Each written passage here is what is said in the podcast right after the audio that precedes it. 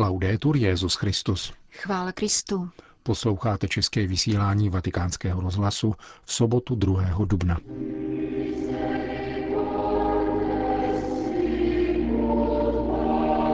Boží milosrdenství nás nikdy nenechává v klidu, řekl papež František při vigílii na náměstí svatého Petra. Petrův nástupce jmenoval kardinála státního sekretáře Pětra Parolina svým zvláštním legátem na oslavách tisícího 50. výročí křtu Polska. Na dnešek připadá 11. výročí smrti svatého Jana Pavla II., na kterého vzpomíná kardinál Angelo Comastri. Dnešním pořadem vás provázejí Jen Gruberová a Milan Glázer.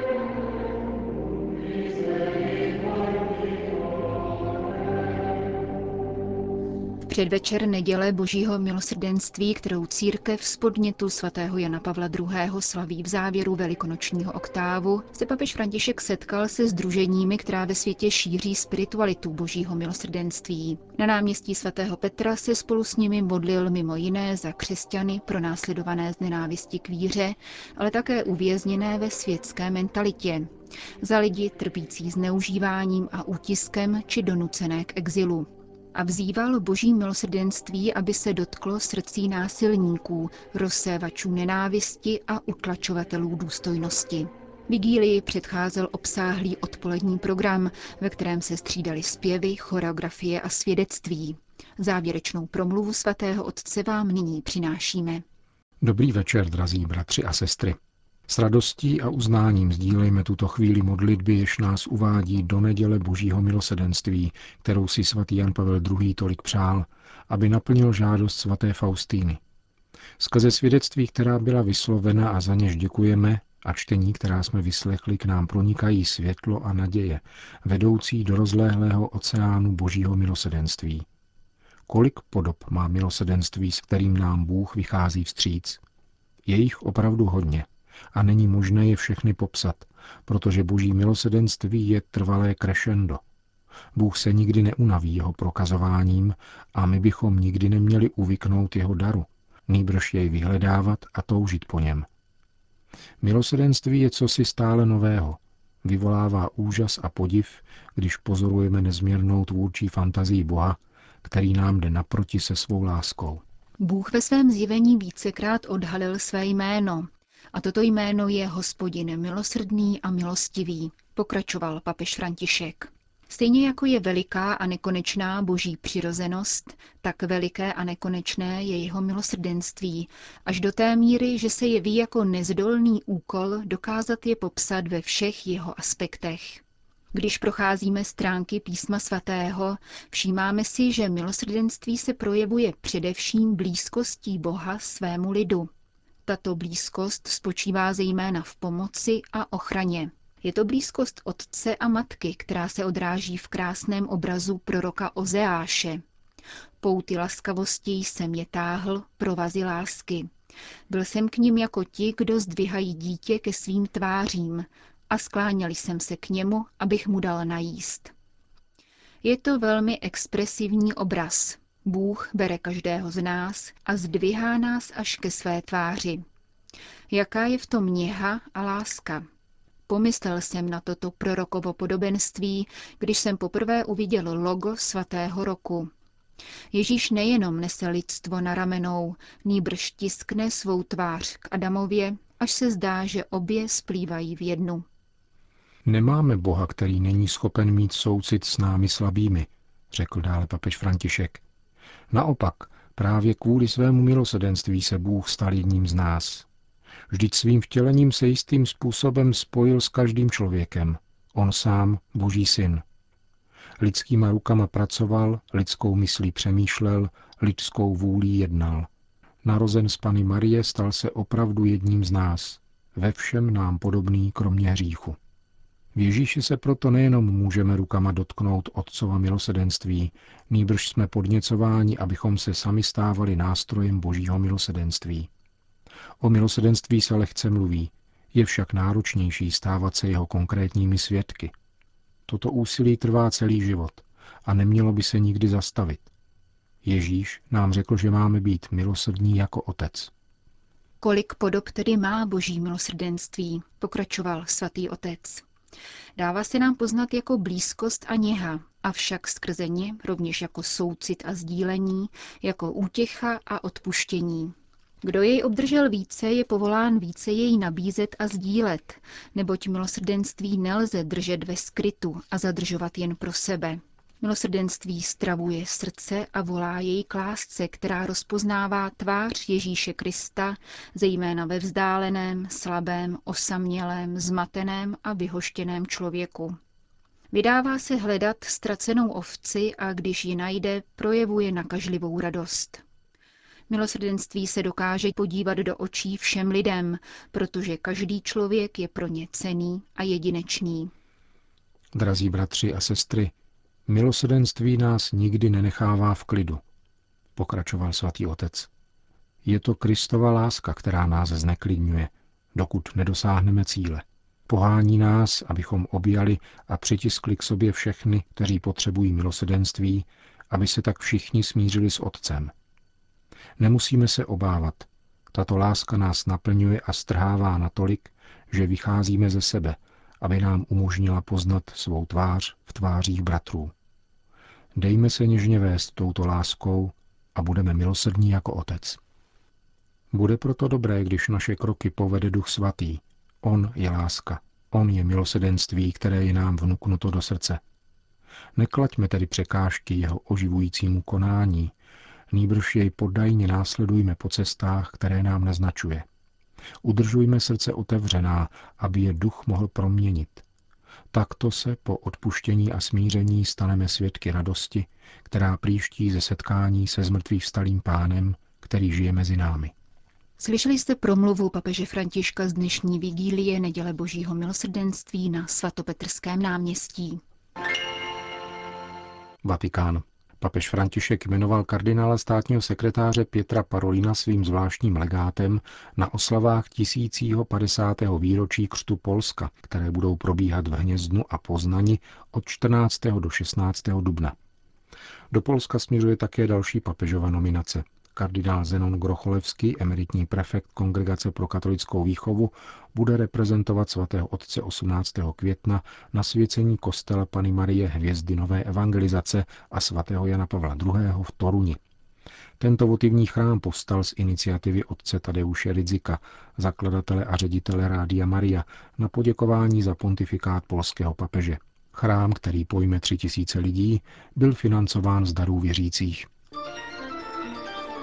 Vatikán. Na dnešek připadá 11. výročí smrti svatého Jana Pavla II. Letos připadá na vigílii svátku Božího milosrdenství, ustanoveného tímto papežem, právě tak, jak tomu bylo v den jeho odchodu do otcova domu 2. dubna 2005. Na Jana Pavla II. jako na svědka božího milosrdenství vzpomíná kardinál Angelo Comastri, generální vikář pro vatikánský stát. Svědectví o milosrdenství u Jana Pavla II. bych zhrnul do dvou okruhů. Jednak až heroické odpuštění a hlásání pravdy. Odpuštění a pravda jsou totiž dvě světla, jež mají původ v milosrdenství.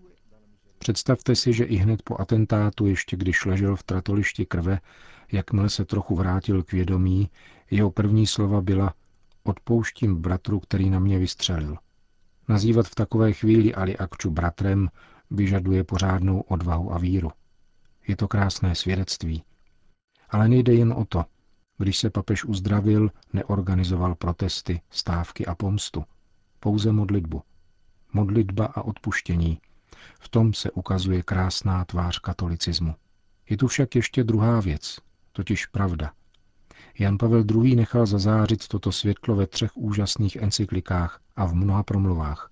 Encykliky Veritatis Splendor, Evangelium Vitae a Fides et Ratio. Jan Pavel II. vykřičel pravdu, protože pravda je službou milosedenství. Hřích je zlo a působí zlo. A nezapomínejme, že milosrdný Ježíš je tím, kdo řekl, přišel jsem pro hříšníky. Ale dodal také, aby se obrátili. Jan Pavel II. měl odvahu udržet zažehnutá obě tato světla. Světlo odpuštění, protože Bůh je vždy připraven odpouštět, jak velmi často opakuje papež František. Bůh je vždy připraven odpustit. Ale pozor, Boží odpuštění nastává tehdy, když se srdce otevře. Dnešní člověk a svět velice potřebují milosrdenství, napsal svatý Jan Pavel II. hned ve své druhé encyklice v roce 1980, kterou nazval Dives in Misericordia. Dnešní svět si uvědomuje, že vědecký pokrok nestačí k tomu, aby lidstvo bylo šťastnější. Člověk potřebuje pravdu, která naplňuje jeho srdce. Potřebuje lásku, která uzdravuje rány, milosedenství, které uzdravuje. A to dokáže jedině milosedenství Boží. Právě proto je v této chvíli zvláště naléhavé a nutné hlásat zraněné lidstvo milosedenství, jak rád říká papež František. Zvěst o tom, že Bůh je milosedný, je nepochybně mimořádným lékem. Moderní člověk, který věřil, že může být nad člověkem, jak si to představoval Níče, si náhle všímá, že je ubohým člověkem, který potřebuje milosednou boží ruku. Proto je hlásání milosedenství mimořádně aktuální. Tak to chápal papež Jan Pavel II., tak to chápe papež Benedikt a papež František z toho učinil, můžeme říci, heslo svého pontifikátu. Říká kardinál Angelo Comastri, generální vikář pro vatikánský stát. Vatikán. Deset let po jednom z nejvýznamnějších papežských projevů moderní doby, totiž přednášce Benedikta XVI. na Řezenské univerzitě, se nepřestávají objevovat komentáře budící dojem, že jejich autoři text pronesený 12. září v roce 2006 nikdy celý nepřečetli. Vatikánské stránky nádvoří pohanů, struktury vzniklé v roce 2011 v rámci Papežské rady pro kulturu, proto zhromažďují významné komentáře k řezenské přednášce – v této promluvě, vysvětluje Gabriele Palašáno, který je koordinátorem projektu, dal Benedikt XVI. novou a efektivnější orientaci náboženskému dialogu. Ukázal totiž, že autentický dialog vychází ze společné cesty, avšak klade rovněž otázky.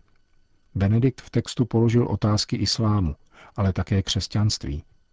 Nedorozumění mají původ v tom, že mnozí o tom mluví, aniž by text přečetli, Zveličují pasáž, v níž se zdůrazňuje nemožnost koexistence víry a násilí a opomíjejí zásadně pozitivní smysl této řeči.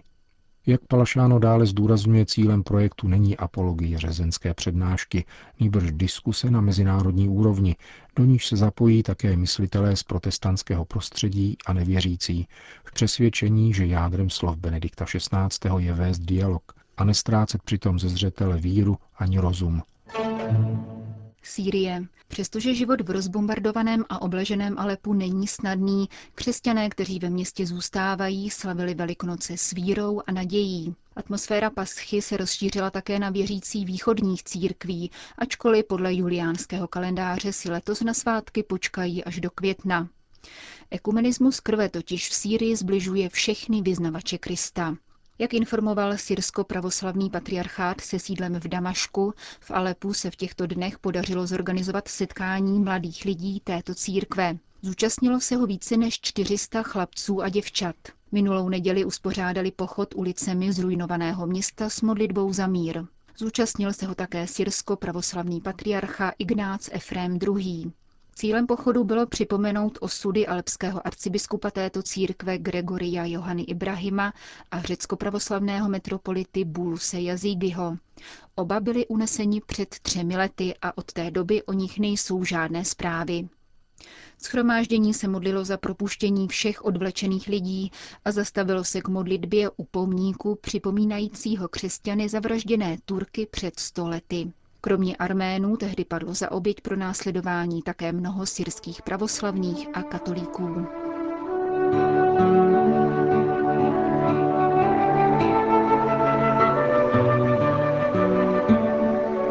Končíme české vysílání vatikánského rozhlasu. Chvála Kristu. Laudetur Jezus Christus.